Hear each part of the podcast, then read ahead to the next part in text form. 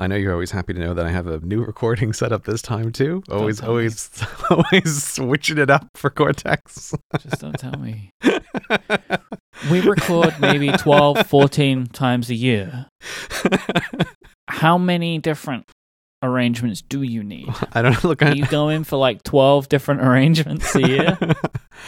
no, Myke, Myke, that'd be ridiculous. I just, I just change things when I think it, it might be an improvement. And so now what I have is, remember I was using the splitter before, uh, and you were like, "Oh, I didn't even know that was possible." That kind of got into my head of like, "Oh, maybe the splitter is a bad idea." I don't know. So since I have two of those things you plug microphones into, I thought, well, let me get one of my old microphones, and so now I have two microphones on the desk. You doing a press conference? no, I'm not doing a press conference. But I've got two microphones on the desk. Uh-huh. One is going to the Rode AI-1, which is going into the computer, which is what you're mm-hmm. hearing me on. But the second one is going into my Zoom F6, which is just on the desk and isn't connected to anything else. And so we have a completely physically separated system Ooh. of microphone and recorder. This is the most ludicrous of your arrangements, but my favorite. Oh, okay. See, so you don't mind when I keep changing this stuff, right? We just you change things to make it better over time. So you like this one? This this one you're finally okay with? Well, because you've not introduced anything that could potentially harm the main recording. Like, I really didn't like the XLR splitter because it, it will make an effect. mm-hmm. Because, it, as we said last time, you were splitting the analog signal. Yeah. I don't like when you change, you know, when you brought in your incredibly complicated field recording sound assistant setup, uh, which you're using right now, the Zoom F6. Yeah, I'm using it right now though.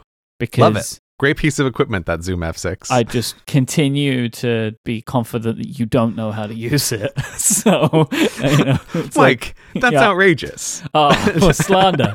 That's, Slanderous. com- that's completely outrageous. It's Right. completely outrageous that I wouldn't know all the numerous menu button options and and things to flip and switch and and I certainly wasn't not recording in 32-bit last time when I thought I was. Like that wasn't happening. So yeah, I Mm-hmm. not. like there's no problem with this thing and I love it. But I like that these are now that your two systems are completely isolated from each other, and I assume better than when you used to just put a microphone somewhere in the room, which was a thing that you used to do, right? Just like, oh, this is number one over there. So do you have two arms, like microphone arms? Well, now you're zeroing in on the thing that you'll like less. But no, I don't have two microphone boom arms. That would be One of, ridiculous. just, one of the microphones is just laying on the desk. no. no, that would be that would be absurd, Myke. Yeah. Uh, two microphone boom arms. So I have one microphone boom arm for the main microphone.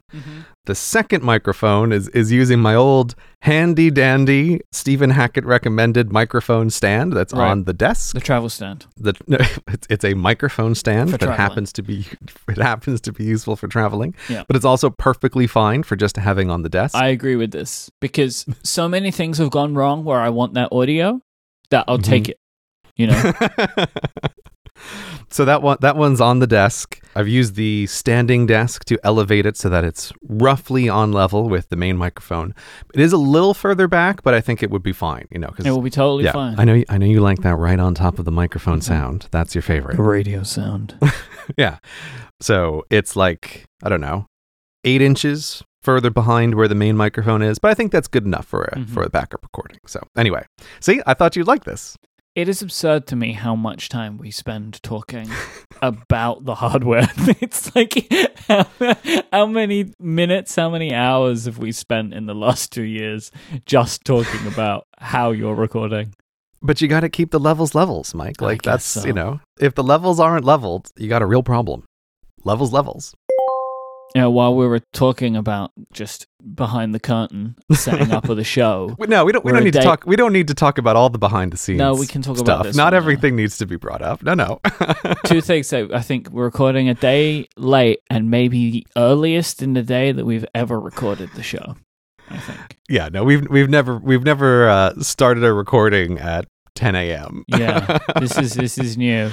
This is super early for you too, because your whole schedule is shifted to America time. Oh, this is man. like a 5 a.m. podcast recording for you. I would still be like booting up at this time. I had to wake up specifically early today to make sure that I was caffeinated before we sat down.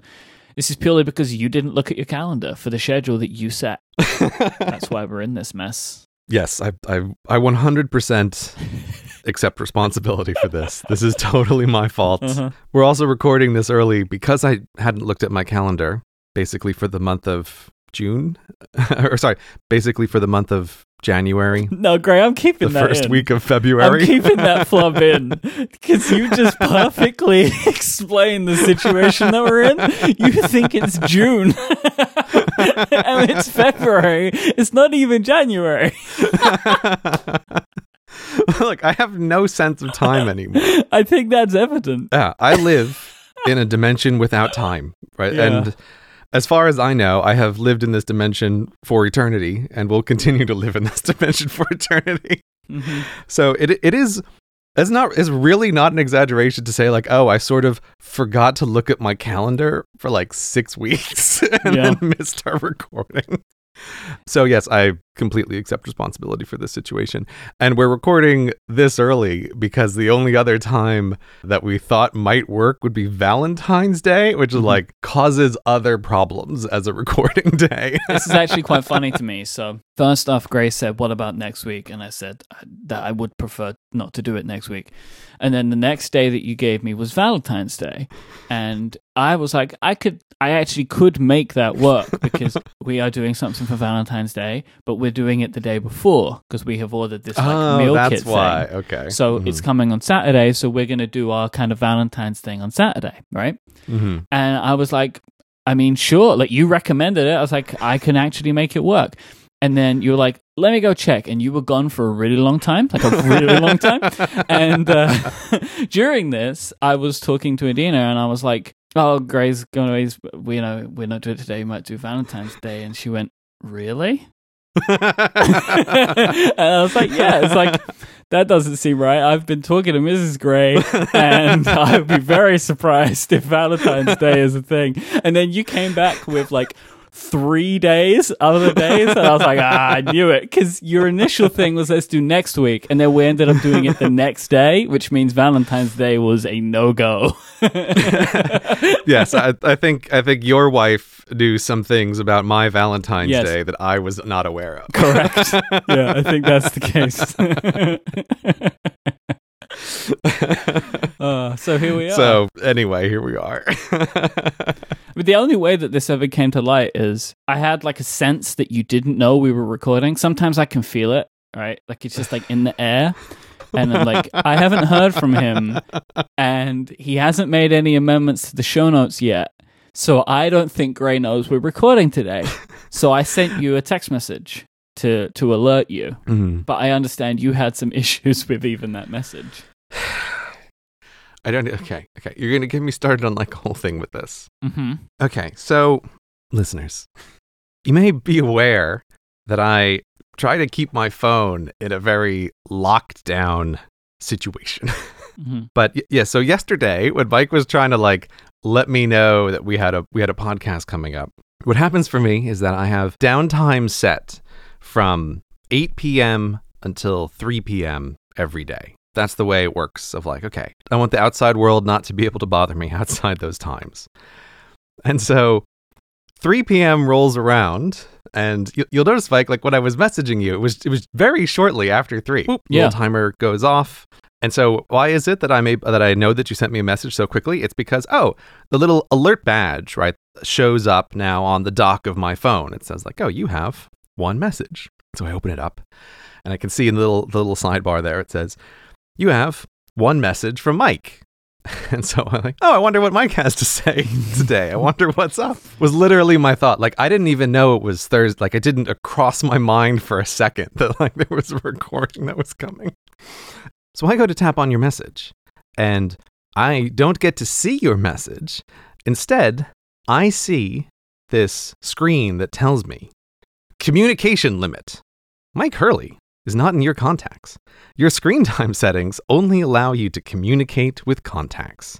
Then there's a button at the bottom that says add Myke Hurley to contacts. You sent me a, a screenshot of this, and I think my response to you was, "What a way to find out I'm not in your contacts." Now, I'm gonna just naturally assume I am in your contacts because you have a contact image for me at the top of the message, which is my little uh, Mike.live character, which I thought was was funny because I could imagine like because your uh, iMessage is uh, your CGP Grey logo, and so I like Yeah. to believe that just all of your friends, you just you know them by their logos, not their faces.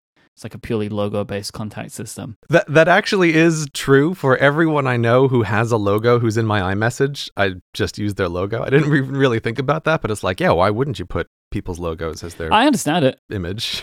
Yeah, I have a picture of you Right. instead. But there's just something funny to me there, which I'm assuming you're getting to is clearly I'm in your contacts. yeah. Also, I just want to be clear before before we begin here. I'm not remotely trying to blame screen time for, oh, I forgot that there was a podcast episode. That was totally no, my fault. this this is this is point two now. This is point two in why is Gray's life so hard? And this this like I was thinking like back years ago to whenever it was that Apple introduced their whole screen time downtime system and they're like, "Oh, Yeah. We've got something great for you." And I'm very certain that whenever we recorded whatever that Cortex was, I was quite cautious about this, even though everyone who listens to the show is like, oh, Gray must be so happy. Like, Apple's finally giving him what he wants. And my thought has always been like, this stuff is hard to do. There's lots of weird edge cases. You can run into all sorts of unexpected problems when you try to block parts of the system. I doubt that anybody's thinking about this as in like in the way that I would want them to think about. All of that is true. But what is also true is that it kills me how much of a buggy mess the whole screen time downtime system in Apple is. And this is one that started popping up in the last year, which I find infuriating. And it's like, okay, Apple, when the downtime timer ends, and so now I should be able to use everything on my phone, just randomly decides some days that I'm literally not allowed to talk to anyone, right? and it puts up this message, which is like, oh, this person's not in your contacts. It doesn't matter if it's you, it doesn't matter if it's my wife, right? It's like, no, this person's not in your contacts. You can't talk to them. Your parents never heard of them. it's incredible and it's just a bug. Like it's totally a bug. And you what i love is you can see in this screenshot it's a bug because i have your custom contact photo set at the top right? And so if i press that button on the bottom which says add mic to your contacts nothing happens. Because I'm already there. you're already in my contacts. And so i can press that button a hundred times. Nothing at all happens. And so the only way I could talk to you on my phone to get this message was to completely disable the entire, not just downtime system, but screen time system, which means every setting that I've ever done has to be completely oh, reset Oh in order to just see what did Myke send me today? I wonder what he has to talk to me about. I have no idea. I cannot begin to tell you what an enormous hassle that means to have to turn off and back on again screen time if you also want to block some apps. It is an incredible pain in the ass. So I'm constantly, constantly frustrated with this system. And I'm doubly frustrated because of all of the bugs in it. I feel like, does anyone at Apple use this? Like, I, I just, I can't understand what's occurring. Like, my best guess is that it's, you know, since it's mainly designed for parents, it's like some parents use it, and I guess they just don't care like if their kid's phone becomes totally unusable sometimes because of weird bugs. One of the other ones that I, I sent to you was you and I, we needed to do a little a little call about Cortex brand. We had some Mhm. haha business conversations to have. It's, it's one of my favorite memes. That one doesn't get used enough. It's great. Haha business. Yeah. That'll never die. But so we had to do haha business. And I was out in the park. I was like, oh, let me let me use Siri. Let me give Myke a let me give Myke a call. So I say, Siri, call my friend Myke. And Siri goes, Sorry, Gray, I can't make calls to Myke Hurley during downtime. Oh, that's interesting because one, downtime isn't on right now. that's that's an intriguing piece of information It's to tell me. Like, thanks for letting me know that it's not connected to now. on top of this, you know, someone who's listening who might have set up one of these systems is thinking, "Oh, Gray, don't you know there's a setting that you can flip which says allow all contacts during downtime, or like you can add in approved people to be able to discuss things at certain times?" Yeah, I know those buttons are there. I don't think they're connected to anything. I literally think they are connected to nothing. They just don't work. They don't do anything at all. They seem to change absolutely nothing about the way that the phone actually works. There's one more of these, just to give you the my final like trifecta of Mm. things that really infuriate me. So I'm gonna I'm gonna send another one to you. So you know, Myke, I like to track my time. Mm. And last year, I was trying to think, okay, I always want like a consistent way to be able to track my time. And I thought, oh, you know what? Let me do this with shortcuts. I'm going to set up shortcuts for all of my timers so I can tell Siri, you know, hey, track reading or track writing or track whatever. And so I can just say it and it's great. Little timer runs nice and consistent. You know, turn it into something that you never have to think about. Cool, it's great. Spent a lot of time getting a ton of timers set up. All works, super nice, no problems. And then, I don't know, a couple months ago, for no reason, Siri starts telling me this. Oh, What do you see there, Myke? Sorry, I can't do that because screen time is on. This just started happening for no reason. That Siri refuses now to take any voice commands that are connected to a shortcut. But when screen time is on, what an interesting sentence that is. Not downtime, not the thing that doesn't Oh. allow you to use parts yeah, of your okay. phone. I just realized can't do what it that when meant. Oh, Screen time is on, right? But here's the thing. That is a bug. That's that's that little warning there is incorrect because Siri will work when screen time is on, just not when downtime is on. So this again is another piece of evidence of like no one's looking at this. yeah. No one's reading this. No one's proofreading even the messages that are coming up, which are wrong.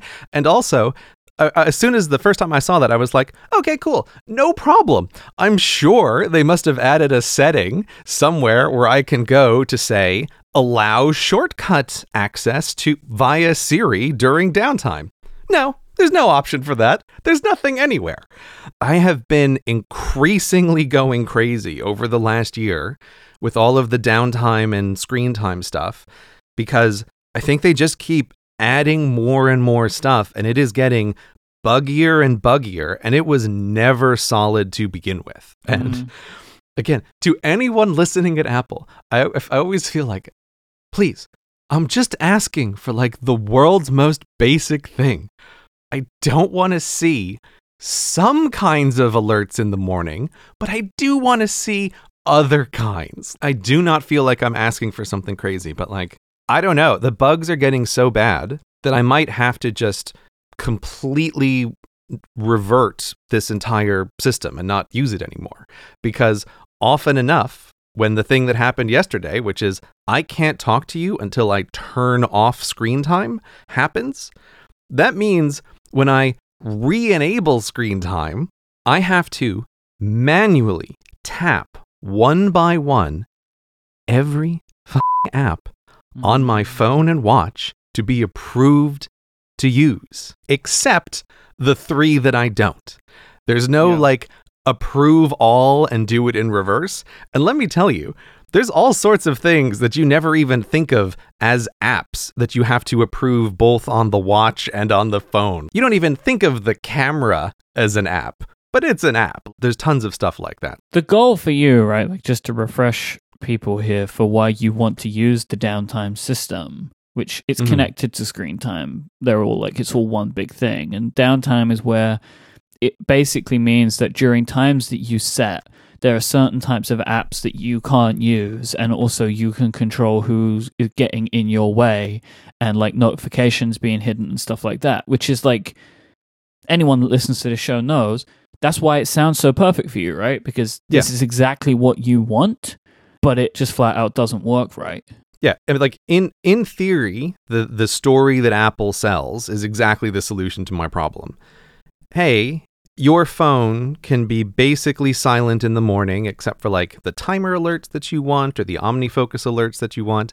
And you can also approve your parents and your wife to get in touch with you if they need to in the morning, but nobody else can bother you. That's what they tell you is is supposed to be accomplishable with this system, but it's totally not. It is a lie, and I just wonder how many people on the face of the earth have even tried to make it work the way that it's supposed to. It's just it is by far one of the worst working systems in the Apple ecosystem. And I, I've had to I've had to learn like not to do this on any device except for my phone.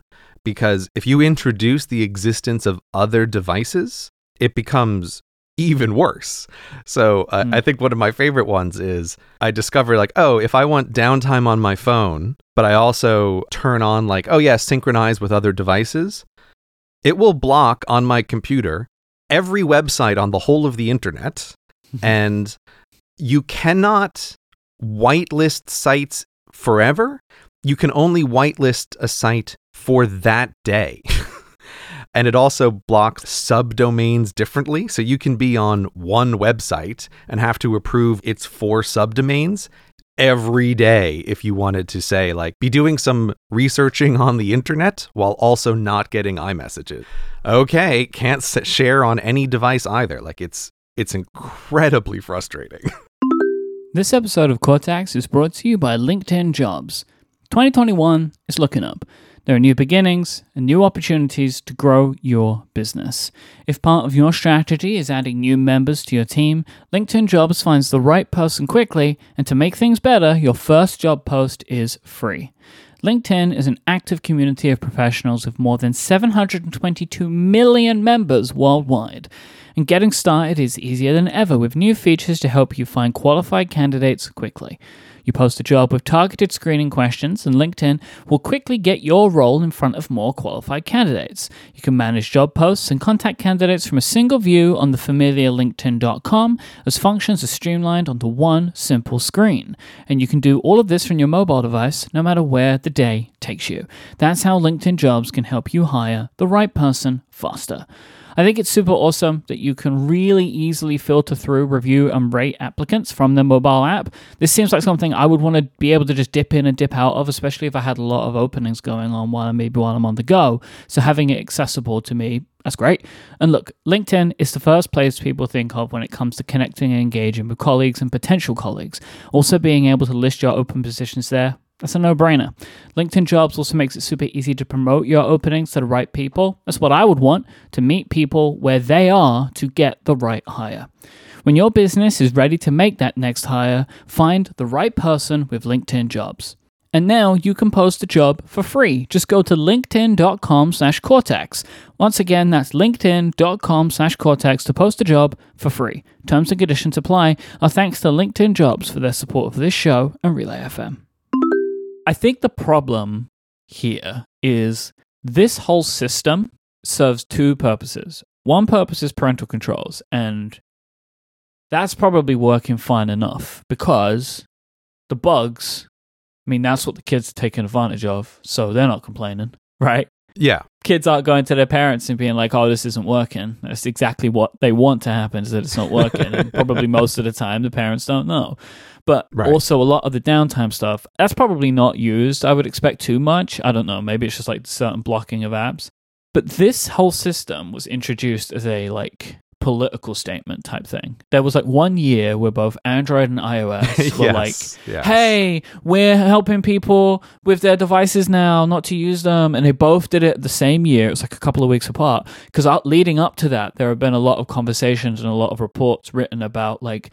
Oh man, I wish I could remember the phrase that was being used. Like digital well-being, I think was the phrase, and that was actually what yeah, Google called yeah. their system and it was this idea of like addiction to devices and all this kind of needing like limits and all that kind of stuff like as adults as well which mm-hmm. i still agree with as like a principle yeah but apple implemented this system i think to say that they'd done it and then hasn't really seemed to do much with it since. They've brought it to other devices to varying levels of competency, Mm. but A, it's not really evolved in any of the ways that it could. Oh yeah, there's a lot of potential. And B, they seem to not be addressing the fundamental problems of it either. I, I think you're right. I didn't think about this as a sort of political PR move that has then been mostly abandoned. But that does align with my experience. Like, you know, suddenly Siri shortcuts not being accessible through voice. That totally feels like, oh, someone's kid somewhere figured out a workaround, you know, to get on the internet using Siri voice and shortcuts. And so they just closed that loophole. But they did it poorly because it's got nothing to do with screen time. Yeah, and it's it's like it doesn't have anything to do with anything, but someone just quickly hard coded it in, like, oh yeah, don't let Siri uh, interact with shortcuts during any any kind of downtime or screen time, right? Which is just to like fix this fast and don't think about how it interacts with anything. So, yeah, your theory I think sounds right. I just sort of I sort of forgot that it, it was part of the the year of like, oh hey, look, all us big tech companies, we're trying to help you manage your own life. And it's like, oh, that didn't that didn't work out very well. As a typical rule, no company can be trusted to solve the problem it has caused Yes, yeah. because it just doesn't align like, with the incentives in the same way. I'm sure that there are people inside of Apple that really believe in this system, Yeah. like and really want it to exist. I'm sure there are people that work on it at least some of the time. But stopping people using their devices is in complete conflict with Apple as a company, right?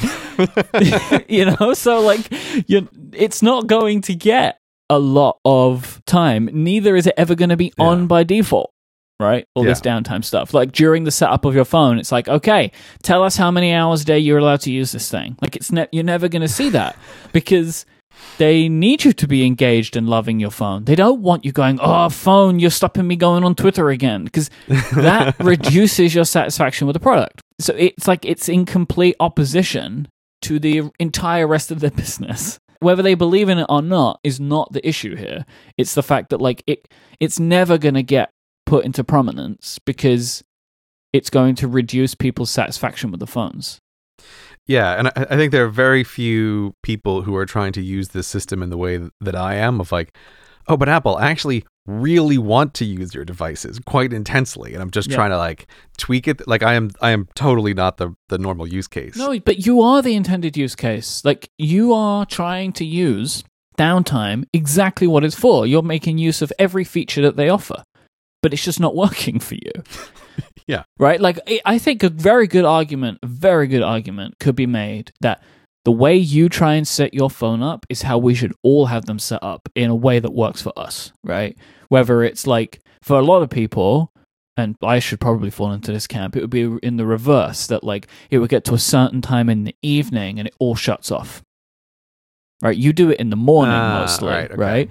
But like the, there is a very good argument to be made. because you want to like wind down the day. Is that is that what you'd be trying to achieve? yeah.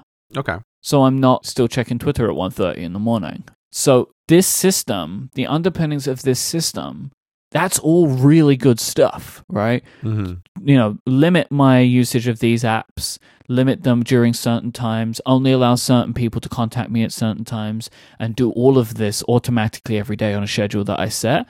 It's all Mhm. really good stuff, but it seems to just fall apart all the time. It's also frustrating because I was I was trying to think like, okay, instead instead of just being mad, like what are you know what are some of the things that could be possible? And, and I think I feel like I, I would want two changes to just ignore like this whole system of like, okay, I'm not a child here. You know, I'm, I don't need to use this like I'm a I'm a child. I'm just trying to manage notifications. It's like, okay, Apple, could you give me two things? One, I would like real notification settings on the watch instead of just this option of like you can mirror the phone or not mirror the phone, which I still can't believe is in place. Like you still don't have fine grained control over notifications on the watch. It's just like a yes or no option. The second thing that I would really love is allow notifications to be changed by shortcuts. It's like I would like to be able to run a shortcut which then changes notification settings for Oh, nice. apps, right? Like that is, I feel like, come on, Apple, this is the power you like. Let the people who are really picky and who care about this stuff use shortcuts for this sort of thing. Like we can now have shortcuts run at an arbitrary time in the day. I think that would really go a long way to accomplishing a lot of the stuff that you know someone trying to use their device without getting distracted in a professional manner might want to set up in like a picky way i feel like that would be my number one thing like let me just forget this entire system that i hate and doesn't work very well just add notification preferences as a changeable item in shortcuts. That w- that would be my big request to try to fix this. But i am i am not optimistic about that because i i do think you you really you know you make the point that it's like it's not in these companies interests to spend a lot of time on this sort of thing. like again, I have no doubt that there are many people inside of these companies, Google and Apple, that that believe in this and want this thing to work. But somewhere Yeah. up the chain, it's going to fall down, and it's not going to be made a priority. And I think it's pretty clear for Apple specifically here that it's not made a priority because. I mean, the last time we spoke about this, I think, in detail was probably when we did our screen crimes episode in 2019 right nothing's changed. Mhm. Except it's getting worse in some Yeah. places. Yeah no, nothing's changed except this jenga tower has gotten a little taller and a little Yeah. shakier right? Uh-huh.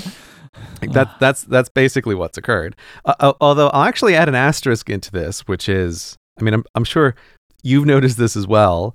But one of the other things around annoyances about trying to manage notifications and managing your own attention is since a year ago, like Apple sure has increased the number of notifications that Apple sends me. Oh, they love it, don't they? Oh, check out this new thing we're doing. Yeah. And there's nowhere that the setting exists for no, I don't I don't need a notification to let me know that there's a free trial for your Fitness Plus. Like, yeah.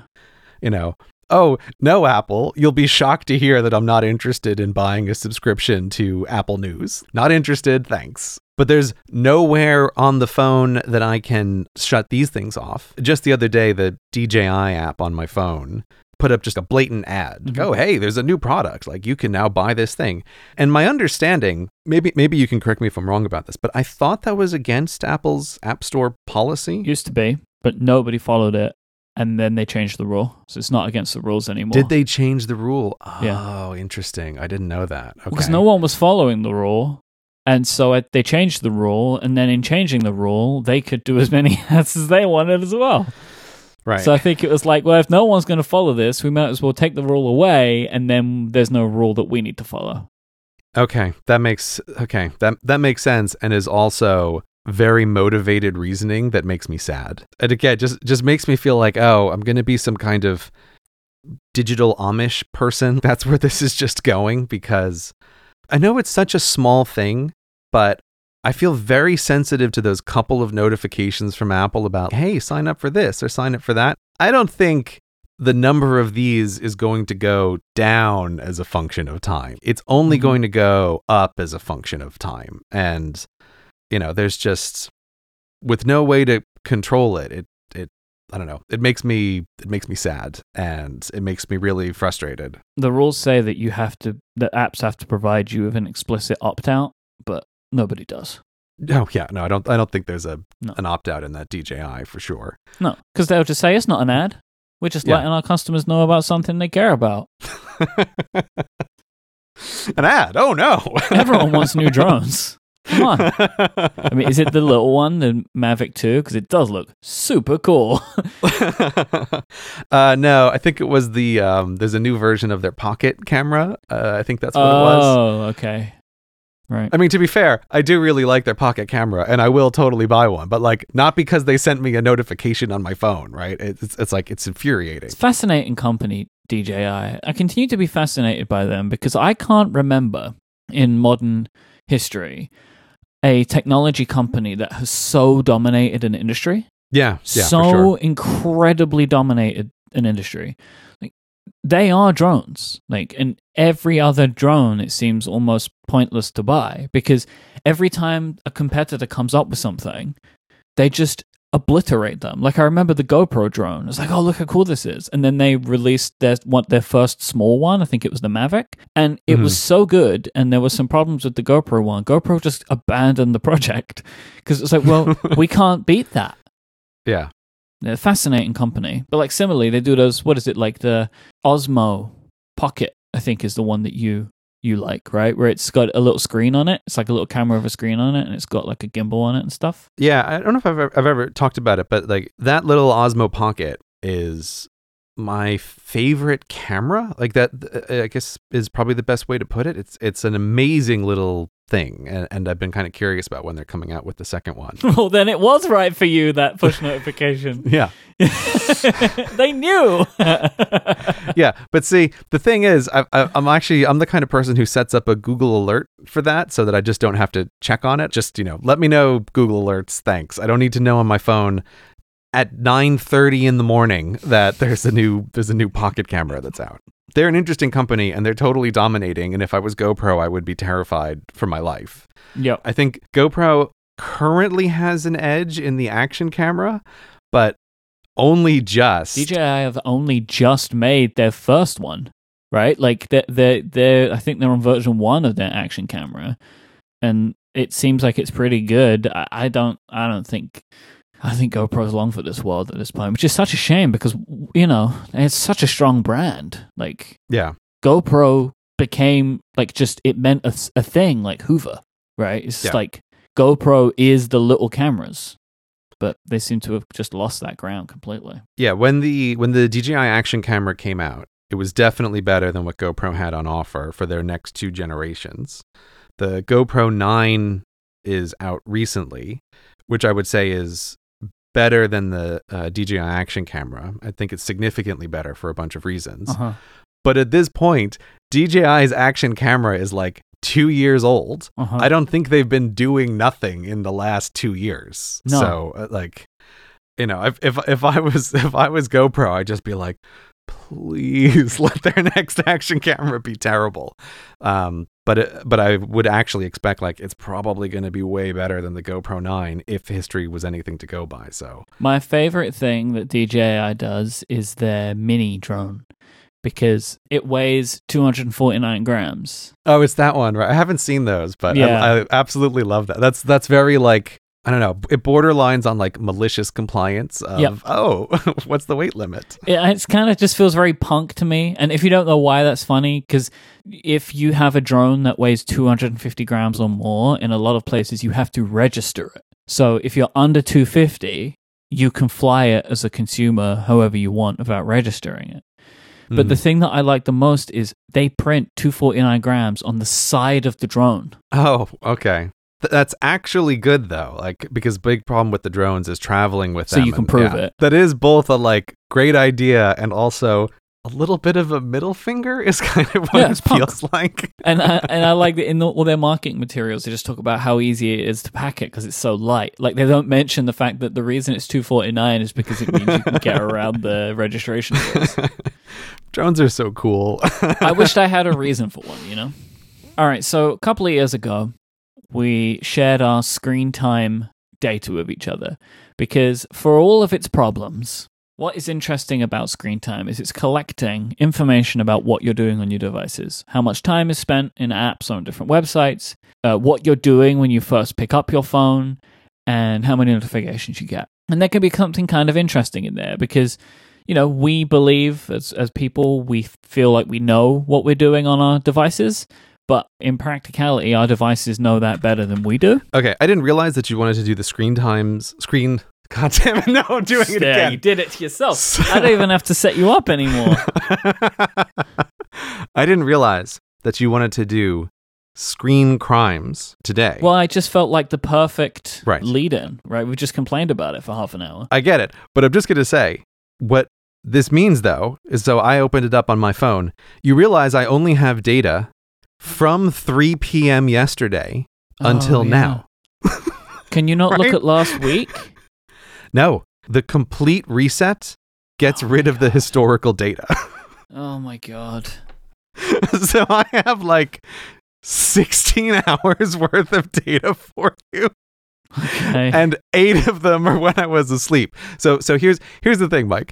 We have talked about screen crimes and screen time for like an hour today. Do you maybe want to do it next time we talk to actually go through what's happening on our phone? I I'm happy to I'm probably happy to take a look at your stuff, but like I literally can't participate in this conversation because I Oh, reset man. everything yesterday. That's just I that's completely ruined my uh, outline for the episode.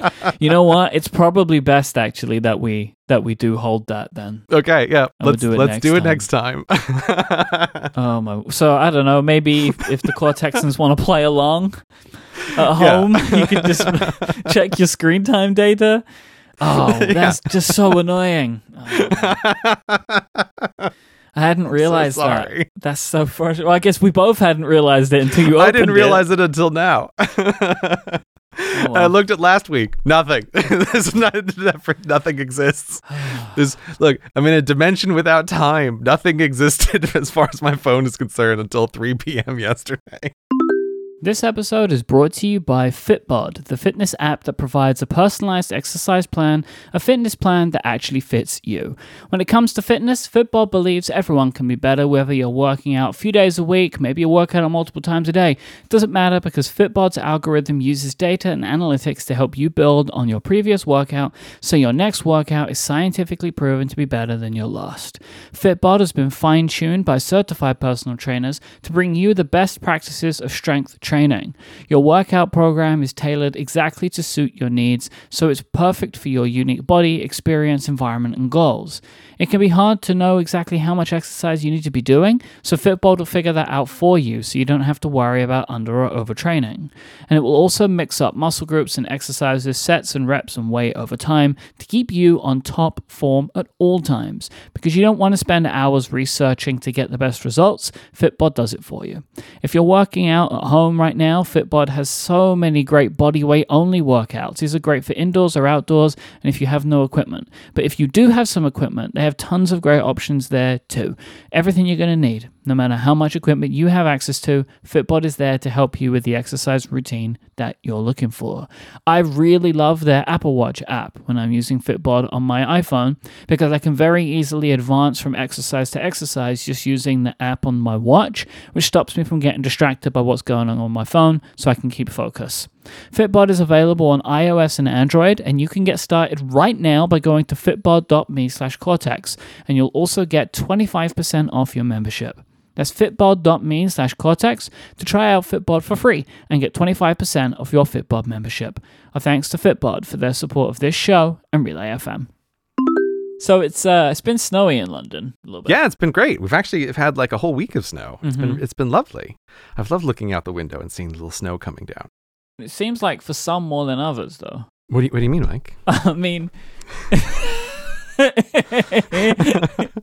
What are you talking about? some people have posted vlogs of their snowing activity. Oh yeah, actually, I, I have seen a lot of London YouTubers. Actually, they have posted. Uh, they have Yeah. posted going out in the snow videos. Yeah, but there's one person particularly who seems to have had significantly more snow than anybody else in London. Almost Oh, yeah? like That's weird, the snow we had a couple of years ago. huh?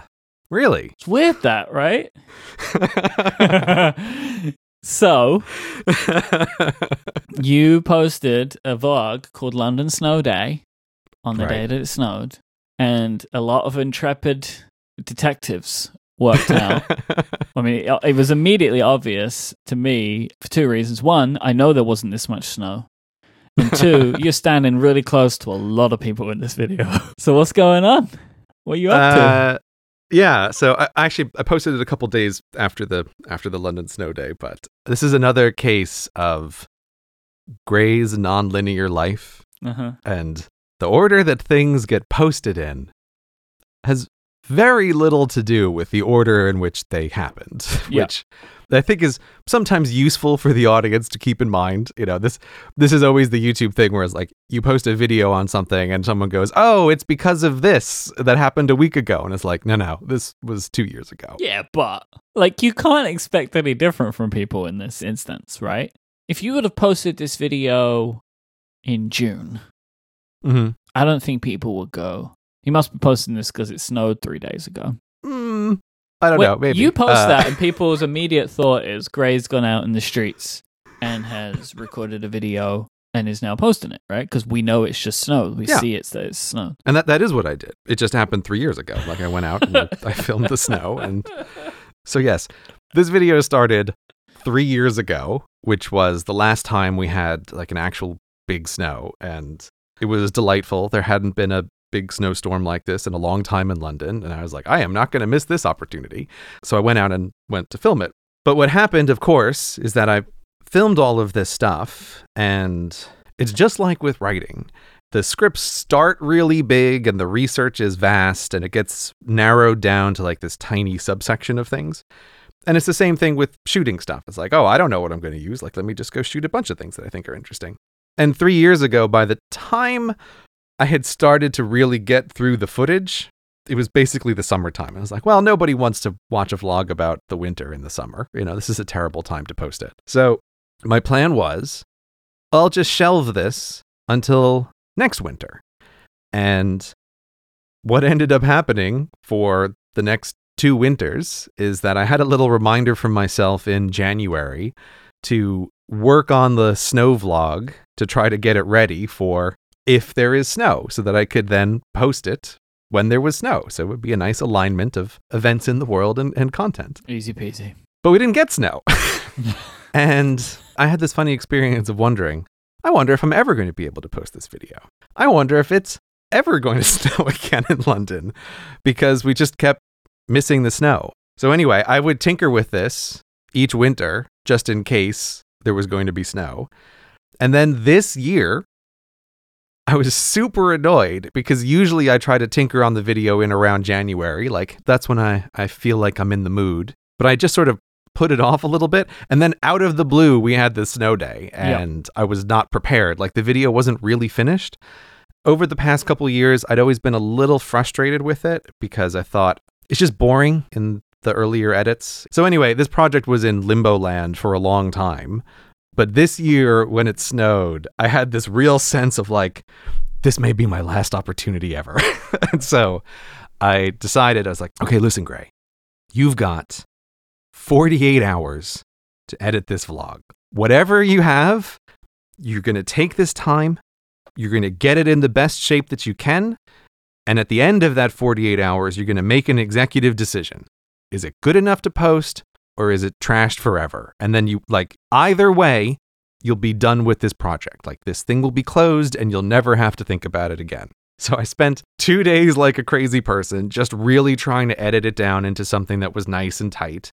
And at the end of that time, I thought, okay, it's not the world's most exciting video, but I do think it's fun to publish for the core audience. And I put it up.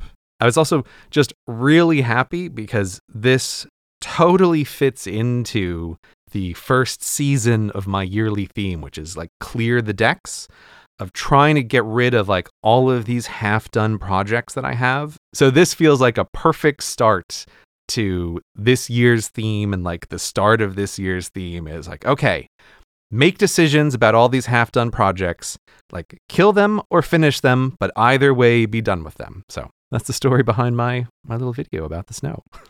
Had you seen that people were realizing and all the conversation was around that? Like in Reddit and stuff? Yeah, you know, I saw I saw people wondering like when was it when was it posted? Yeah. There's specifically a shot in there. It's of the construction, wh- Yeah. which I feel like anybody in London would know immediately. Like, That seemed to be Oh. what was really oh. giving it away. Like, well, I mean, the biggest one is is going on the tube for me. Like, and you see all the people on the tube, and you even yeah, oh yeah, I, I enjoyed your editing in this, like the text edit, like you put a little text up and it was all animated really well.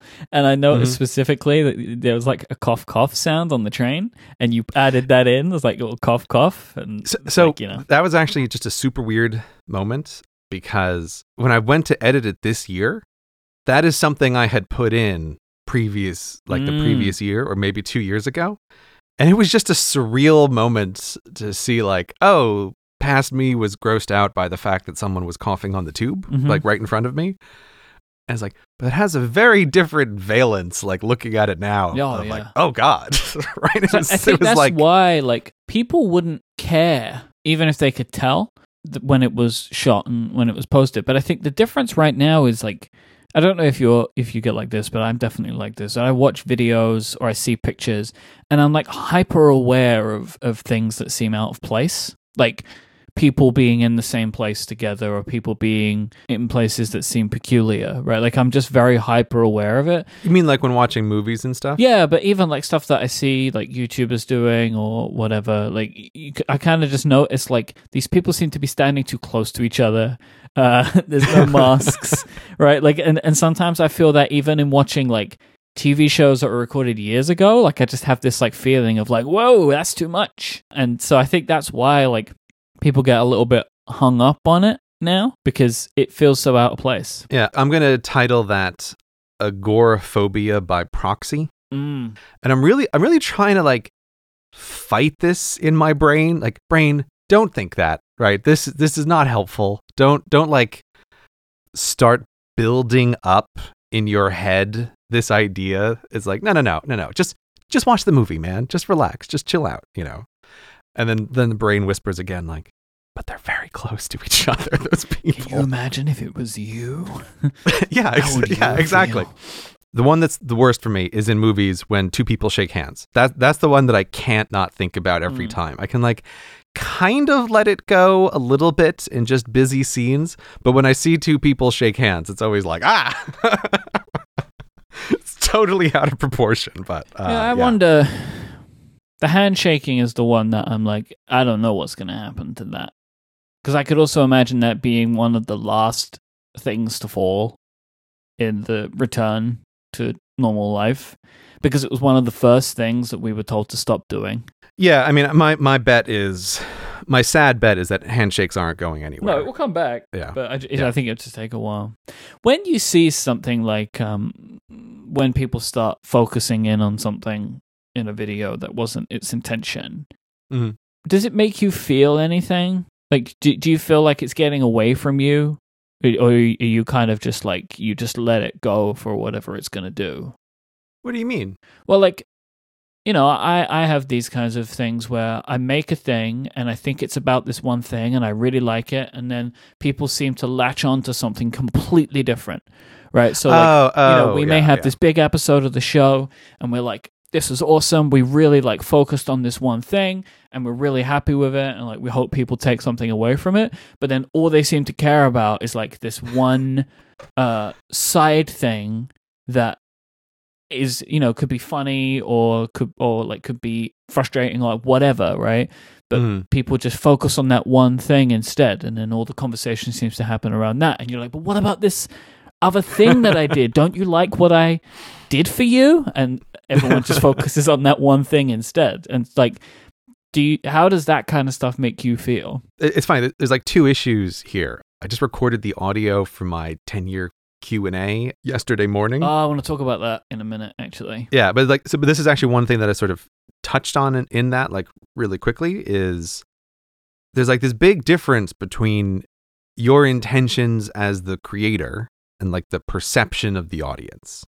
And I, th- I think you just you just have to know that that's part of the game. Is it always happens like you think about the thing that you've made in a certain way, but you just don't have any idea how people are going to receive it. yeah That's just something you always have to have in mind. yeah like once you put something out into the world you don't control it anymore it's not yours anymore You don't control people's reactions to it. Is is the way I sort of think about it. And there's like this weird English major type person debate about like, oh, is art the artist? I come down very firmly on like, art is not the artist. A person makes a thing, and then there's the thing, and there's there's then there's people's reactions to the things, and all of those are separate parts. You can evaluate each of them individually. But the other part of this is it's so easy for people to forget.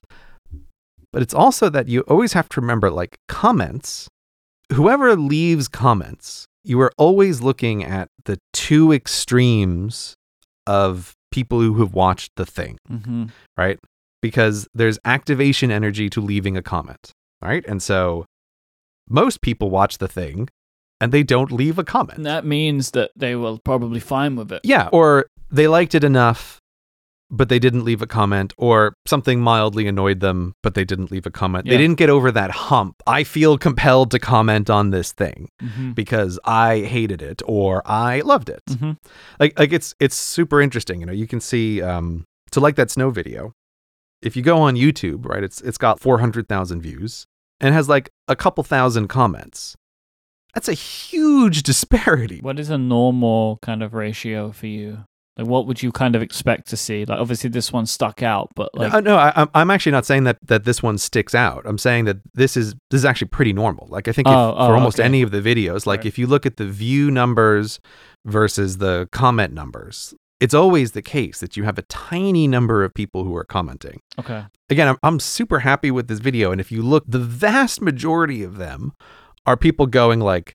This video made me so happy. Like, oh, I love this. This is like delightful, wholesome content. fortunately, actually, looking through some of your videos, this one has got way more comments than normal. Oh, the like the ratio Mhm. for views to comments. Mhm. Okay, but th- but so that's also not surprising because like when I when I think about a project like this, I was looking at the analytics. You know, there's there's like some weird YouTube decisions you have to make about like what the algorithm will do and how that might affect your channel. And anytime you post something like this, it's always kind of a risk of like, oh, am I destroying my whole career because the algorithm won't like me? But I put up this video because I thought this is a video for the core audience. hmm And as I suspected, looking through the analytics behind the scenes, on a normal video, like the main animated videos, the viewers who are subscribers percentage is usually like 40%, maybe 50% if it's particularly high, but usually 40% is like my average number. For that snow video, it was 99%, right? 99% of the people who watched the snow video were subscribers, which is the highest I've ever seen.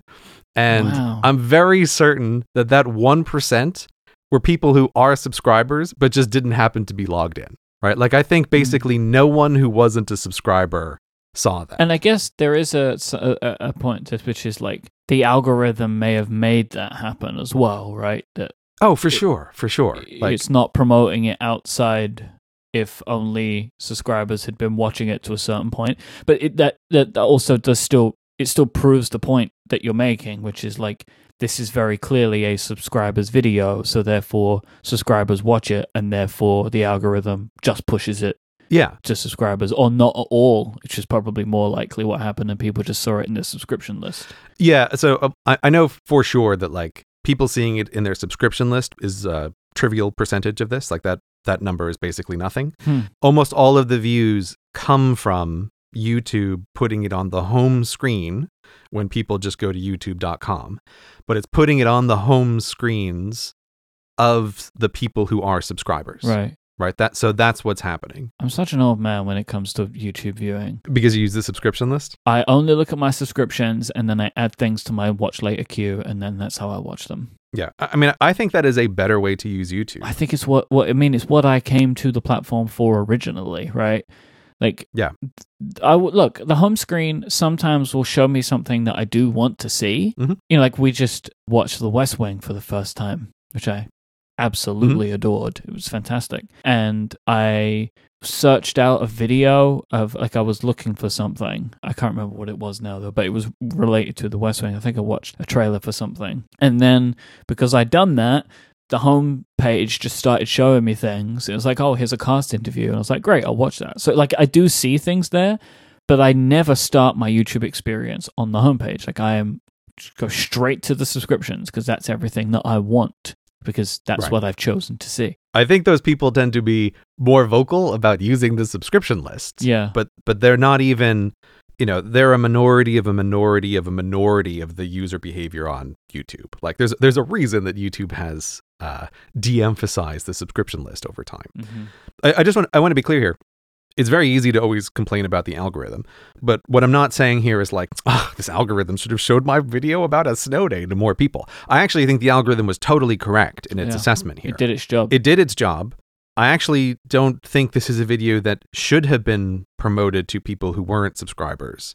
What I just think is interesting is like, you know, we've talked about it before that you have these different levels of audience members from like the super super central hardcore audience members to the people who barely know that you exist and are casual viewers. You don't have like that kind of casual viewer in podcasting. It's not quite the same but you still have that like spectrum within podcasting right? And it's just interesting to see like okay so the really weird stuff where i just read a public domain story that's the same thing. Like the number of people who watch that are subs- who are subscribers. I think it was something like 95% or higher were subscribers. Right. Which also kind of makes sense because there may be a small number of people who are listening to audiobooks on YouTube, so the algorithm might be trying a little bit like, "Oh, do these people like these?" And the answer is no because I'm still not very good at doing this. so, again, it's not wrong there, but it's like, "Oh, okay that's like the really core central group is like the people who will watch the weird experiments that I put up on the YouTube channel. And then the next group out is like, oh, okay, this vlog is nicely edited. It's actually a video on a video platform. So more people are interested in watching it. But I think the algorithm is correct that like this is not a video to just promote widely to people who are watching videos about London because I think if you don't know who I am and you don't know my YouTube channel, this is just like completely uninteresting. Yeah, it's like not a good version of a video like this for people that just want a video like this Yes. yeah. because it's got your personality in it and jokes and stuff that people that know who you are will enjoy it. But if you don't know who you are, it's like, I don't understand why this is here. just as a very obvious style choice. Why isn't this person in this video? Yeah, does, yeah, yeah, does yeah. he not know how to frame shots? Why does this person only show their shoulder? What's the point? Did they not know how to turn the camera around like properly? what a moron? yeah, so it's like it is very limited reach in in that way. Mm, But so going going back sort of to the original thing though, like thinking about how do people react to something. So so my bet was okay. I think I'm making this video. I've gotten it into a place that I like. I think it's a cute little thing for the more central part of the audience. So I'm going to put it up, and then the algorithm is correctly like identifying that and also reaffirming like yeah this is for a subsection of the audience but it's not for everybody so we're not going to push it to everybody so you have to think, okay, already CGP Grey subscribers are not representative of the general population. And now you've taken a small subset of that population and they have watched this video. And then one one thousandth of that small subset has left comments on the video, right? So, like, you're way outside the range of what is a typical person's response to this video. mm. It's not to say that comments don't have value, but I, I do I do think creators sometimes like go a little crazy not framing the comments in this way. And so like I look at those comments and and again if you go through them like number wise I think it may be one of the videos that has the purest number of positive comments of maybe anything that I've ever made. But that's a side effect of like the huge level of selections that have occurred. Right. Like I, I- think many people could watch that video and be like, oh, it was okay, but not really want to leave a comment. But I do think for a certain kind of person, it just hit them at the right moment and they really loved it and they wanted to leave a comment. And then, but that is also why there is a very small number of people who are like super annoyed that I didn't put a warning at the beginning uh, to be a huge Debbie Downer. This was filmed before the pandemic, pre COVID. It seemed interesting to me though because the makeup of those comments is like I feel like the majority of those that I saw are on Reddit. Yeah, oh yeah, there was totally a Right. there was totally a split there. But can you tell me why, Myke? Like why might the comments be different on Reddit? So I think there's two reasons. One, it is a intended conversational platform. Mhm. So people ask questions and people communicate.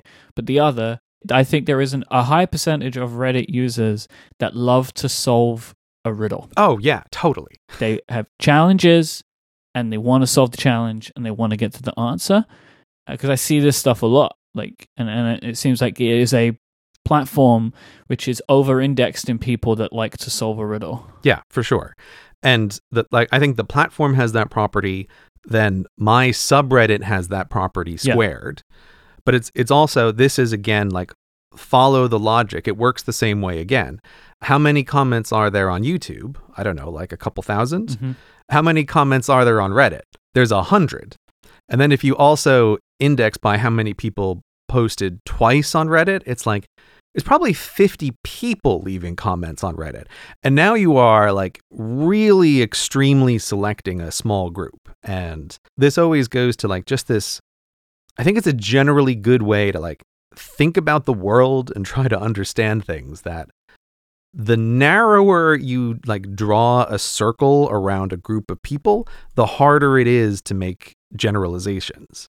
And my favorite example of this is always these dumb business books where they're like, here's 10 stories of the 10 most successful CEOs in the Fortune 500 companies, right?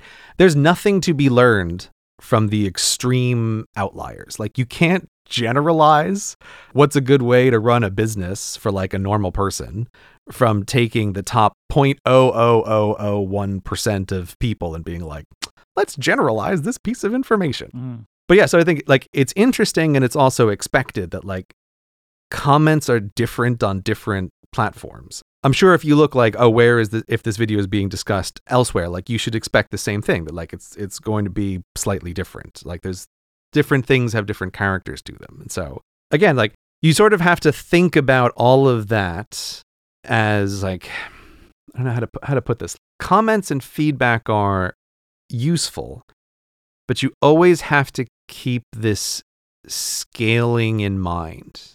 I don't know, like kind kind of like the way in school you can grade on a curve, like like you have to do a kind of statistical adjustment for how to think about those comments. And the thing that I see is the worst thing that happens to creators is is the the classic like everybody loves your video except that one guy, right? And so someone makes a video that's hugely popular and people love it, but the only thing they can think about is like, oh, this one person left a mean comment. You know, and it's like you can you've always got to scale that with what do you as the creator think about those comments? Like how do you judge it? You know, do you think that commenter was correct and this is something that you should change or like do you think that they weren't correct? Mm. And I just I I always feel bad when I see people like do the the double problem of they think the commenter is incorrect and they're also really bummed about it. Again, with this video, the very few comments of people who were like, there should have been a COVID warning at the beginning of this video. I don't agree.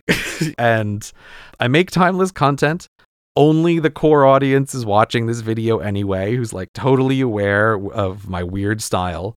And the vast majority of comments are super happy about this. Now, those Mhm. comments are scaled in a funny way because of the selection process, but this video is targeted more towards that end of the spectrum anyway. So, Mm.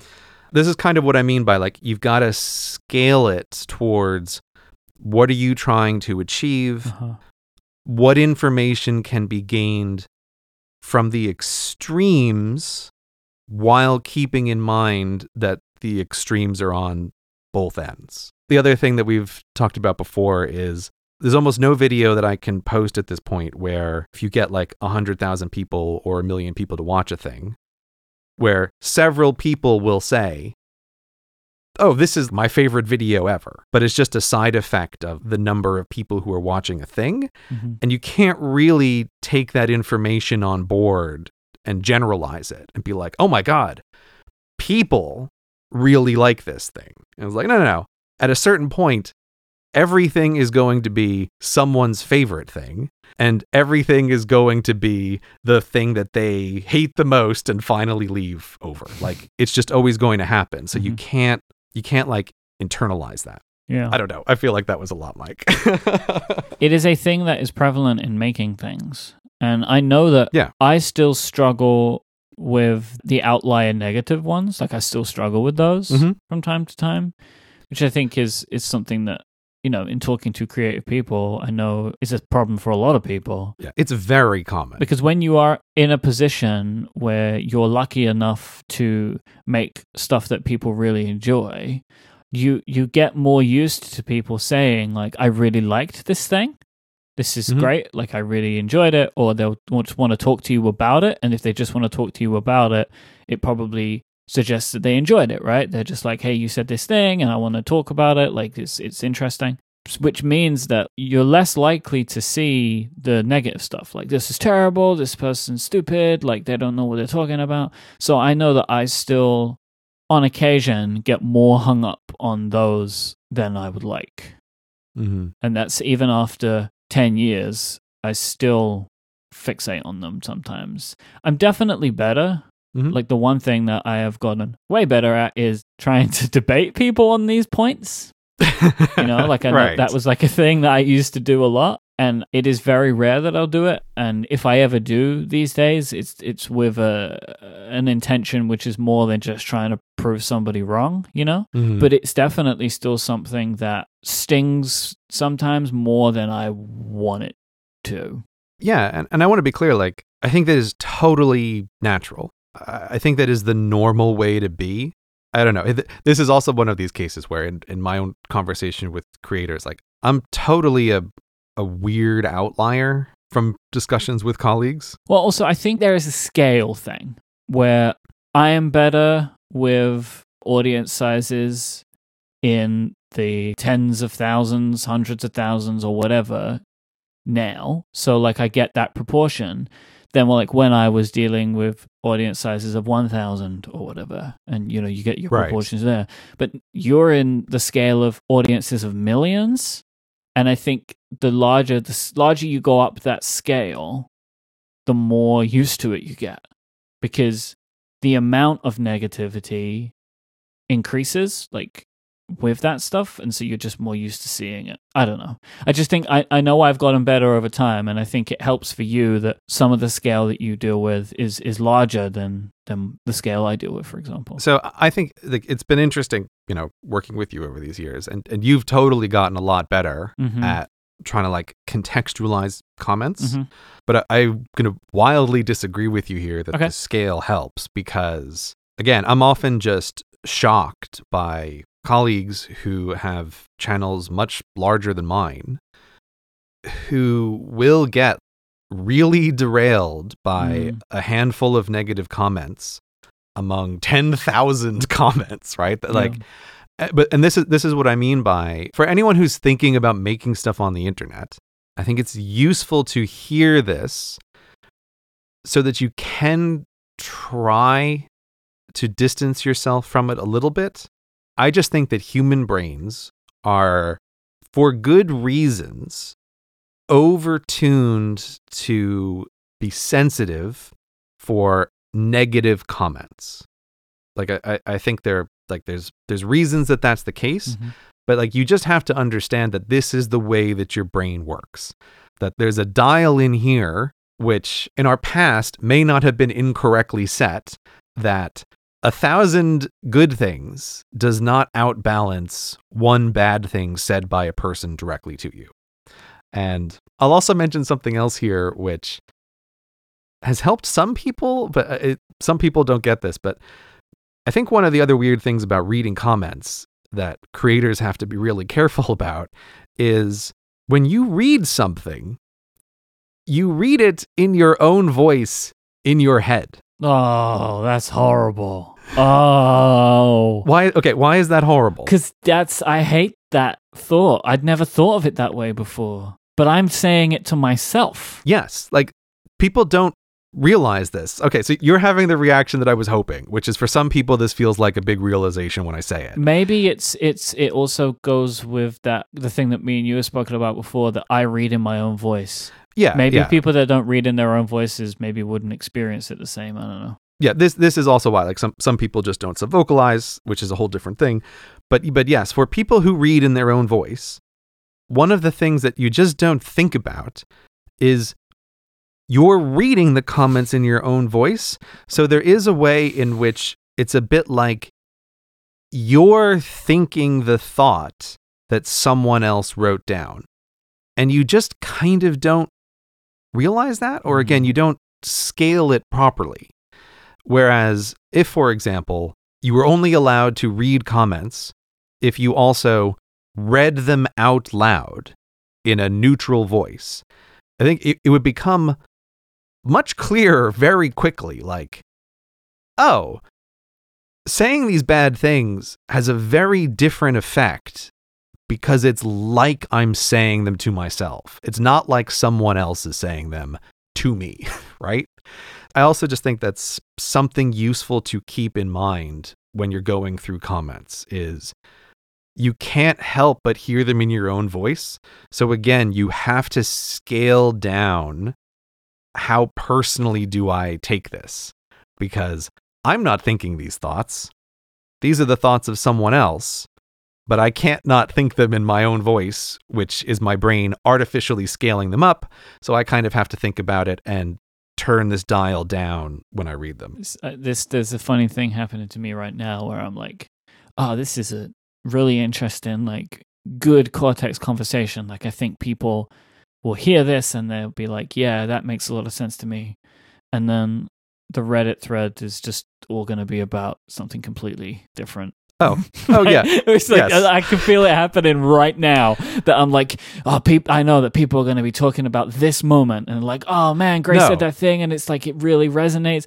But everyone's going to be talking about like the cables that you use on your microphone. Everyone's going to either be talking about levels, levels, or Mhm. they're going to be talking about how I don't know how to use downtime and I can accomplish everything that I want to do if I just do whatever. No, I know Which what to completely- you just just switch to Android. That's all it's going to take. right. Yeah. But so, yeah. Again, this is what happens. Like I think you and I over the years many times we've had like, "Oh, what a great episode that was. This this particular section was fantastic." And like no one comments on that section and it's fine. That's just the way it goes because you also have to keep in mind like when that happens, what I think is occurring is that yes, many listeners like I don't think we're wrong as creators when we think we've had a good segment on the show. Mhm. But what we can easily be wrong about is what puts people over the activation energy to leave a comment. And you have to think of activation energy from two levels it's how motivated is the person, but there's also the ease of the comment. Mm. And so easier comments have lower activation energy. And so sometimes, like the deeper or more complicated parts of a conversation get commented on less because their activation energy is higher relative to the like the intensity that the person has to feel. Right. So the person has to feel like four times more intense to leave a comment that's twice as complicated as saying just do this. So so that's that's the other part of it as well. Comments, there's a lot to them, Myke. This episode of Cortex is brought to you by Inside the Breakthrough, a new history of science podcast full of did you know stuff like did you know that Marie Curie wasn't French? She was Polish, and her father was part of the resistance against the Russians that ruled Poland back then, and he taught her physics in secret in the basement of their house. Inside the Breakthrough explores the idea of eureka moments. It's historical wisdom mixed with modern insight. You can think of it as a kind of a history show and a science show, but with some comedy thrown in too. It's hosted by Dan Riskin, and he is no stranger to comedy. He's appeared on Craig Ferguson's Late Late Show, for example. If you're intrigued by science or discovery, or maybe you just want to have something new and fun to talk about over dinner, this is the show for you. Maybe you want to know can you prevent polio by cleaning the streets? Who brought the first elephant to England? Does snake oil actually contain snakes? Was Ignaz Semmelweis a genius or a fool? On the surface, this show is a collection of fun, entertaining, and surprising stories from the history of science. But Dan Riskin digs deeper and connects those old stories to what modern day medical researchers are facing. I listened to an episode that focused on stories like Alexander Fleming's discovery of penicillin, and it really helps highlight how these eureka moments they actually take tons of work, even if they appear to be all of a sudden type things. Uh, I thought it was really great to hear the stories of how big problems are solved, and I loved hearing about people's thought processes. Dan says on the show that they make science come to life. I agree. Search for Inside the Breakthrough anywhere you listen to podcasts, and there'll be a link in the show notes too. Our thanks to Inside the Breakthrough for their support of this show and Relay FM. You referenced 10 years on YouTube. You have your 10 year Q&A. Yeah. You know, I just didn't want the episode to go by without at least mentioning it. What What is the date? Uh, the 10 years has passed. It was January 31st. Oh, my birthday. Is it really? Yeah. Oh. You knew that. You had wish me happy birthday. I mean, what do you know? You don't know when time is. You think it's June. June 31st is my birthday in your mind. I, I think I just didn't make the connection because I knew there was no universe in which I was going to put the Q&A up on the date. So I just didn't make Right. the connection when I messaged you for your birthday. Yeah. But yeah, it was um 31st 10 years ago. So yeah, it's it's already passed. How do you feel about 10 years? Uh I don't know. I mean, I think this I think this is part of the problem like when I was trying to put together the Q&A, I actually found it quite hard to select the questions. Mm. Okay, so here's a little secret for doing Q&As. You always think they're going to be easier, but they're not easier. And part of the reason that they're not easier is it's surprisingly hard to select good questions from people. What are a bunch of questions that can have interesting answers? Put them together so that they're not just a random sequence of things, you know, try to like arrange them so that there's a nice little flow. I always think Q&As are going to be easy and then I'm always sad to learn every time. Just like last time, it's harder than you thought, you idiot. But this one was particularly hard. And I think I'd I'd summarize the reason for that being I guess I realized that a lot of people ask questions about long periods of time in ways that I just don't think about it at all. And so when you ask, how does it feel to be doing YouTube for 10 years? I mean, the, the real answer is like, it doesn't feel like anything. Mm. People in their questions expect, I don't know, have some amazing sense of accomplishment, right? Or the one that one that really surprised me, which I even tried to write this into the Q&A, but it just didn't work, is like I was astounded by the huge portion of of questions which revolved around regret in some form. What would you do differently? That kind of thing. Not even what would you do differently, but like straight up, what's the thing that you regret the most? I was just totally surprised What's that about? I, I don't know, but I think that is something about for most people, maybe when they're thinking over long periods of time in the past, regretful items stand large on the landscape and so are easy to think about. I think people that are interested in doing what you've done, they want to know what to look out for. You know, like just in general, like people just want to make sure they're doing it right and they're not going to mess up. Nah, I don't I don't think so because No? I'm not considering questions like people would ask what would you do differently if you were starting today? Yeah. I would not put that in the bin of this is a regretful question, Okay. right? That's a more actionable question of that's basically another way of asking if I was starting now, what should I do, right? Like Mhm. that's what that is. So I I don't think it's that. I think it's something else and I just Mm. found it really surprising of just like the huge number of questions Hmm. I- I basically had to just totally throw away because people are like, "What do you regret over the last ten years the most?" I'm like, I don't know, nothing. Like I don't, I don't think about it this way. Like I'm sure there are things that I would have done differently, but I just, I don't know. I, in some ways, I, I think by like setting up, oh, I have a 10 year anniversary coming up. In a surprise, probably to none of the hardcore listeners, it just again reminded me, like, oh, I don't care at all about the past, right? Like, the past just totally doesn't exist for me. Mhm. And so I just set myself up in a weird way to answer questions that almost all of them are like, I don't know how to answer this. What do I regret the most? Oh, I don't know. What what would I do differently? Nothing. If, if I'm pretty happy with the way it worked out, I don't know. Right, that's always the problem with this question is it's about who you're asking. If the person you're asking considers themselves to be in a good place, they don't hmm. have regrets really because it's a little like platitude esque, but you're only where you are because everything you've done before led to it. yeah. So you can't change something from the past if you like where you are. So there aren't regrets. Yeah, this this sort of relates to. I once had a friend tell me what I thought was uh, like a fantastic way to think about something. So this this, this friend used to be like a very envious person. Mhm. You know, it'd always be like, oh, you know, I, I want the success of that person. I want the fame of that person.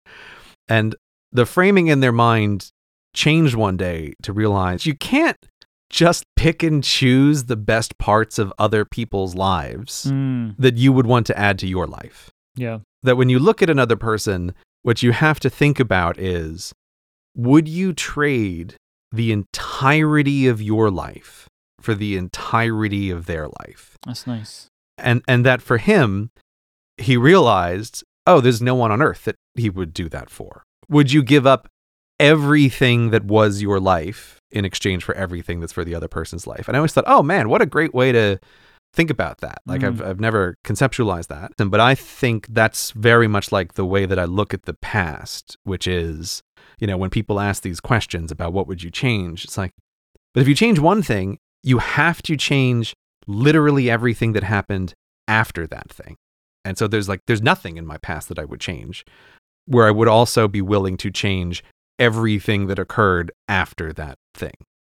So yeah, sorry Myke, I have no feelings about what it is to be running a YouTube channel for 10 years and I didn't really think about that before I asked people to submit me questions about what it's like to run a YouTube channel for 10 years. I mean, be, I didn't really expect you to give me too much of a different answer than the one that you gave me to my question. okay, good. Part of it is that I just went through this last year. right. I marked my 10 years and marked it by doing nothing. Mhm. You know, like I, I spoke about it on the show, like it didn't really feel like it was the right time anyway. It was in April, right? Like, Yeah. celebrate me as you commiserate the state of your lives. It, it was a bad time to ask everyone to to like yeah celebrate you Yeah. for sure. but at the same time, you get to a certain point and these things become both more frequent and you know like you've done these things a bunch of times like you feel like oh one year two years five years like you just at a certain point it just keep it just keeps happening provided you continue going Mm-hmm. and also actually the longer you get away from the start the more this has just been your life Yeah, and so it's harder to reflect on it that way, I think. Because it's like, all right, so I've done this for a third of my life now. Like, right. I don't really have a concept anymore of me before this. So it's hard to think about the fact that something is happening here. Oh yeah, yeah, it- is, and and I've written about this before, but uh, you know, I'm I'm very much a believer of this like decade death. That after ten years, you're just not the same person in a in a Mm. really meaningful way. Like I don't I don't think that is a metaphor.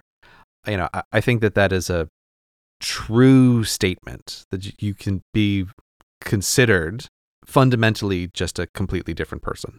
And uh, Mhm. I only went with 10 years because it sounds nice to just have an even round number like a decade. But I, I think the number is shorter than that. You know, it's, it, it may be different for different people, but, you know, I, I think the reality is like a decade is this statement is true for everyone. And it's, you know, it's probably true for 80% of people after eight years and 50% of people after five years or whatever you know, depending on the circumstances of your life and how much things have have changed. So yeah, there there is this weird way in which you- you're totally right that the closest I have to this is I feel like on one hand there is a way where it feels like I have always done this thing, and I think that that is literally true for the person who I am now. My wife and I joke about this all the time that we didn't get married. Some pair of kids got married Whoa. and Wow. we live together because those kids got married. and we both think that that's true. Like we really feel quite strongly that that again is literally true. I am a completely different person to the person that I was two or three years ago. Right. Completely different. Like, really, like, so much has changed in my life, and I have changed Mhm. so much in my life that I am effectively a different person now. Yeah. I hadn't thought of it in those specific terms, but it is. It's like those people, we are not those people anymore. Hmm, Yeah. Interesting. you know, just like the comments scaling up and down, you, you just it's helpful to think about things in certain ways. I think this is a, a useful idea to keep in mind. You're not forever the person that you were. You're literally a different person after a certain period of time. And that can scale with just sheer number of years, or that can scale with the number of things that have happened, you know, whatever. So yeah, th- there is the the on the one hand, there's the feeling just like with oh, I didn't get married. Like, I've always been married. The me who is now. There's a feeling of, oh, I didn't start my YouTube career. I've always done YouTube. I came into this universe doing YouTube. But there is, on the other hand, I, I do still have this odd feeling of YouTube is the new thing. It still does feel in my head like it's the new thing that I'm doing, even though when I actually like look at the amount of time that I have spent in my life on various things, there is no metric by which YouTube is the new thing, Mm. right? It's like, oh, depending on how you want to count, you know, years as a teacher, it's like I've either just over or just under done twice as much time on YouTube as I ever did as a teacher. hmm Yeah, it's not the new thing, but there is some part of my brain that just feels that way. I mean, I guess that's like the closest I can say to how does it feel after 10 years is building on everything you've just said. It's like, oh, it feels eternal and it feels new, I guess. This episode of Cortex is brought to you by Squarespace. Make your next move with Squarespace because they will let you easily create a website for your next idea or project. They'll give you a unique domain name, award winning templates, and so much more to make your next project perfect. I love Squarespace and I've used them for over 10 years. When I want to put something online, I go to Squarespace first. It is an all in one platform. I don't have to worry about anything, and neither do you. Nothing to install, patch, or upgrade. You don't have to care about any of that because Squarespace take care of it all for you. And when you're setting up your Squarespace site, if you have any questions, you need any help, well, they have a 24 7 customer support team. They're right there to help you answer any questions you may have. If you want to create a blog, a site for an event that you're hosting online, maybe you want to sell something in an online store, no matter what type of website you want to make, and there's so many more you can make, Squarespace has the tools for you. It's so easy to use and you can try it out for free and I want you to. Go to squarespace.com slash cortex. You can sign up right now, no credit card required to get access to their trial, and you can build your entire website and see what it's going to look like. And when you're ready to launch it to the world, you just sign up for one of their plans that start at just $12 a month. But if you use the code Cortex at checkout, you will get 10% off your first purchase of a website or domain and show your support for this show. Once again, that's squarespace.com slash Cortex and the code Cortex for 10% off your first purchase. Our thanks to Squarespace for their support of this show and all of Relay FM. Squarespace, make your next move, make your next website. You know, we started early today, which is obviously peculiar for us. And I mentioned that I actually kind of changed my sleeping pattern for the day and last night to make sure that I was awake in time for the episode today. Because I've been like, you know, for ages now, going to bed at two thirty and Mhm. waking up at like nine thirty. That's been my specifically ingrained pandemic sleeping schedule. And I know that last time you'd made reference to the fact that your sleep was all over the place, and I know some people were sending in some follow up for you to, as like commiserating with you and things that they had tried. And I just wondered, like, A, has your sleep schedule changed? And B, have you done anything to try and change it? Uh, yeah. This has been this has been a weird show in many ways, Myke. Yeah, I yeah, feel yeah. like is this is this what happens when we record in the morning that the, that the show is all over the place because Probably. I'm, I'm looking at our show notes and this is one of these cases where okay we are on point number three of reviewing things from last time Yep. like it's been a it's been a weird show Well, we'll blame Apple yeah we'll blame apple because they ruined your screen time crimes. right right. That, i can't blame apple. It was entirely my fault. Uh, If you had just checked your calendar, none of this would have happened. yes that's that's true. Before i say something like you're saying your pandemic schedule is 2.30 in the morning to 9.30 in the morning? Wasn't that your normal schedule? I don't understand. How is it different in the pandemic? It wasn't as bad. When I was going to the studio, right. it was maybe an hour or so shifted in the opposite direction, right? So I'd be up by like eight eight thirty. And to bed at 1.30? Yeah, Oh, okay. Okay. So you've just shifted an hour. That's what you've Yeah. done. But- oh, okay. you know, it has been worse than that too. You know, like going to bed at like three thirty and stuff. Like I've and so like I've I've been able to shift it a little bit, but it, it, it, at the moment it is an hour or so in the wrong direction for me. I think Hmm. So, so you want to bump it back an hour. that ideally, yeah, but at the moment I just don't have a reason. right. His time is meaningless. Mhm. I like I like that. That's like an like an aspirational sleep schedule. Oh, I'd li- I'd like to move it back an hour, not for any practical reason, just for Well, like right now, there's no practical reason to do it. Like when I'm Mm. going back to the studio again, I will want to be leaving earlier in the day so I can get to the studio at the time that I would like to start working, right? But right Mm. now, I don't have a commute, so there's kind of there's no point for me in trying to change it. ah right. Okay, right. Got it. No matter what time I wake up, or, or provided I'm awake for it, I'm most productive around like 10:30 to 12, 10:30 to Mhm. 1. So if I'm at home, I don't need to be up until like 9 9:30 to make that happen. Right. But if I'm going to the studio, I don't want to still be on the way at 10 10:30. Right, you know. right. Okay. That makes sense. That makes sense. Sleep is rough. Like I said last time, the variance in my sleep schedule was just has been all over the place in this pandemic. I, I, I Mm. wish I was like you and it just got shifted an hour, but it, it really has been like too many little extreme spikes in either staying up very late or, or waking up very late. And as part of the like get things in order for this year, I do feel like it's the most foundational thing that I've been trying to tackle. All joking aside, I really think that me trying to fix my sleep schedule is part of the reason why I've especially had no sense of time in January and the start of February because I just found it brutally hard. Let, me just explain some of the constraints here. So, I like to work early in the morning.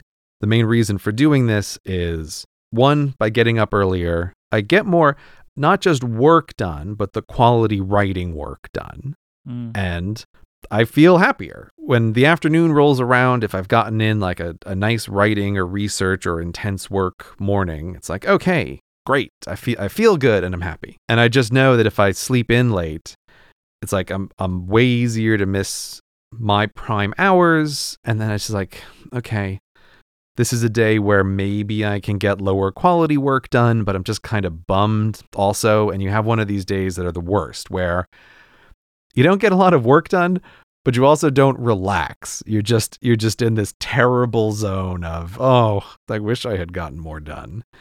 And so in the past, I've always been able just to brute force waking up at the right time, just with setting an alarm on my watch, like so the watch vibrates, and just like get up, and you're gonna have a, a few bad days, but you know you'll you can push through this and you can get back on your schedule. You know after you come back from traveling or whatever.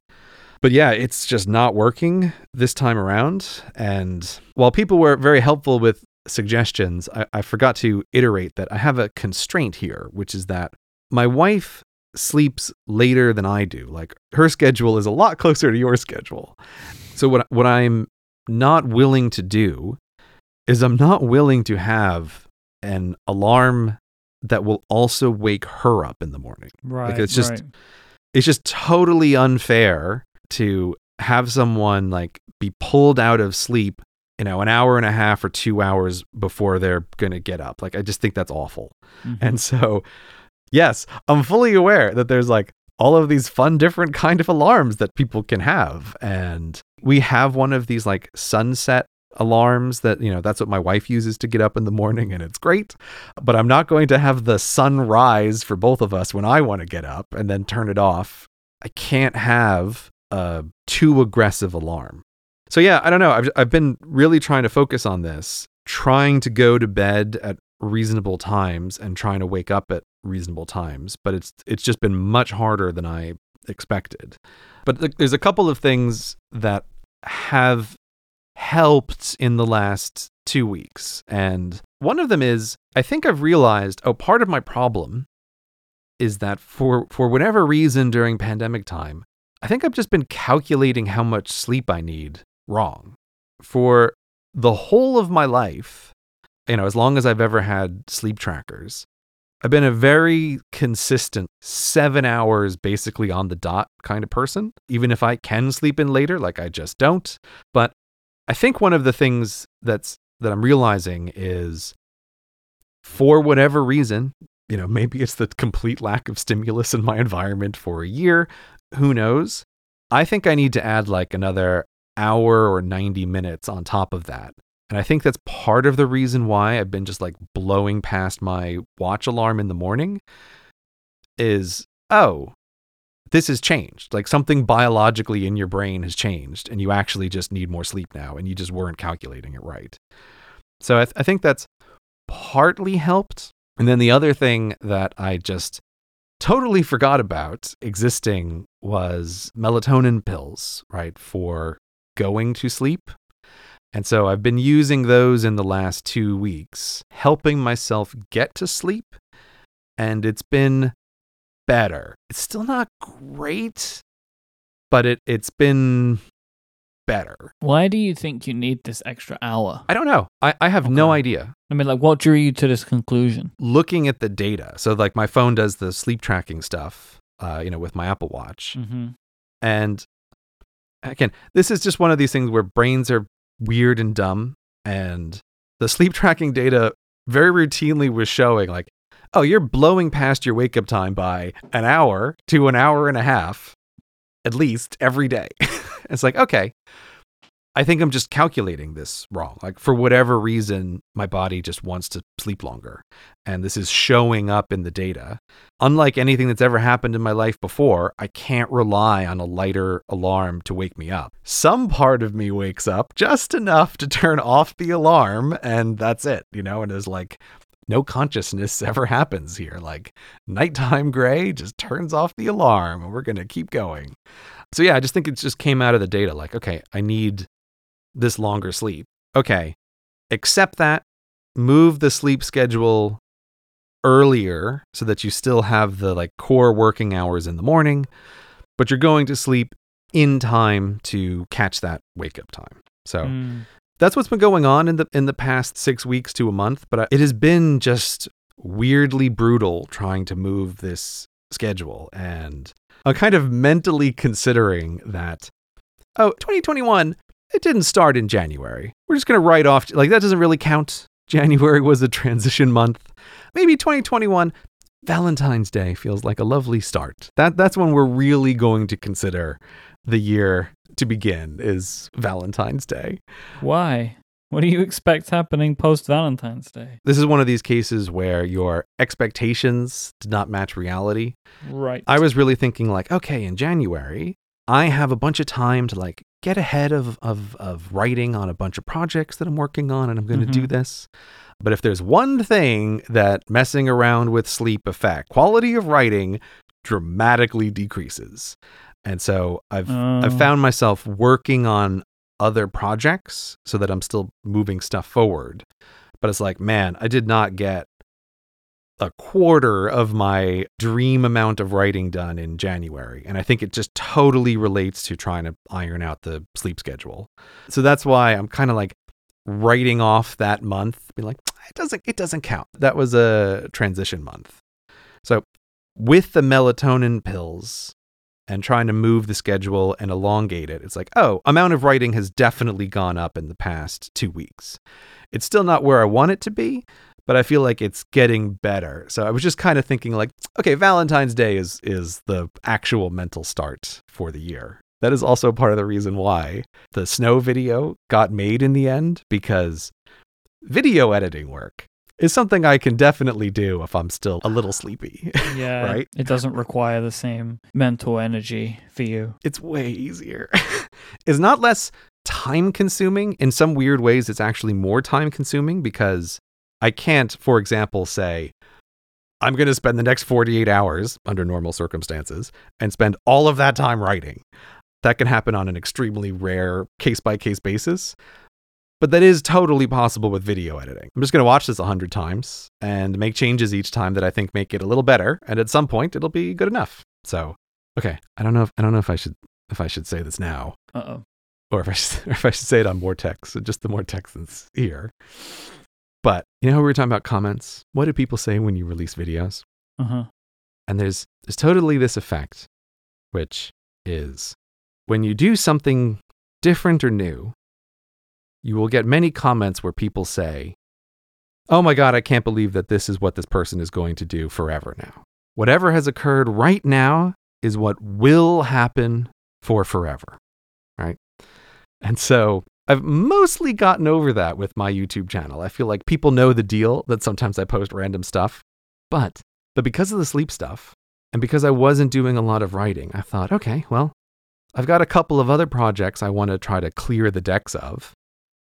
And the other one is also a kind of vloggy video, which at this point is mostly done. It was slowly dawning on me with horror. Oh, it's very likely that the next video that really will be finished will be this vlog. And then I will have posted two vlogs in a row, and mm-hmm. I will have to deal with a hundred million comments from people going, Oh my God, I can't believe CGP Grey has changed his entire YouTube channel to be vlogs, right? He's a vlogger now. yeah, because once, twice, now you can draw a line, right? Now this is like Two is a pattern. This is a pattern. Listen, audience, this is not the future. This is just what happens. Sometimes you get two things that are the same that finish about the same time, but it's like it's not the plan. So anyway, that's what's been going on with my sleep and like work and and all the rest of it. I'm hoping next time we record that I will have it much more under control. Like I, I do feel like I've made progress, but it's just taken a long time and it's been much slower than I than I expected it would be. I don't know. I feel like from now this is going to be like the the note taking follow up where I want to ask you and you say don't ask me. Have you heard the good word about Obsidian, Myke?